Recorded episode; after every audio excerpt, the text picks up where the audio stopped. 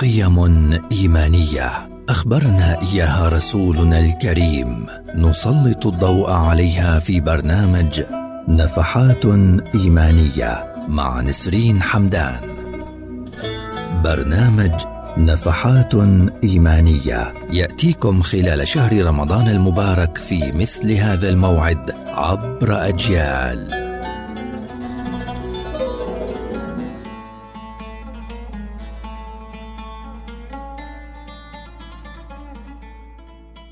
اسعد الله أوقاتكم أعزائي المستمعين في نفحات إيمانية وفوائد الصدقة.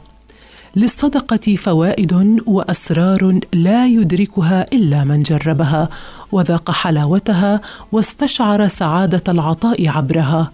تعود الصدقة على المسلم بالنفع في دنياه فهي سبب لنماء وبركة ماله وبها يدفع المسلم عن نفسه وأهله البلاء بإذن الله.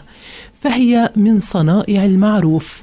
للصدقة أثر عجيب على دفع البلاء عن فاعلها وهذا أمر معلوم عند من اختبر ذلك. فالمتصدق يبارك له في ماله فما نقصت صدقة من مال. هذا ما أخبرنا به نبينا محمد عليه الصلاة والسلام وهي سبب انشراح الصدر وراحة القلب. هي مطهرة للمال دواء للأمراض الجسدية فلا يبقى للمتصدق من ماله إلا ما أعطى. هي دليل على صدق العبد مع ربه. هي تطفئ الخطيئة كما يطفئ الماء النار فالمتصدق في ظل عمله يوم القيامة. مستمعينا الكرام فلا يستصغر العبد من عمله ولو كان بالقليل فقد يكون ذلك سببا لعدم دخوله نار جهنم بإذن الله.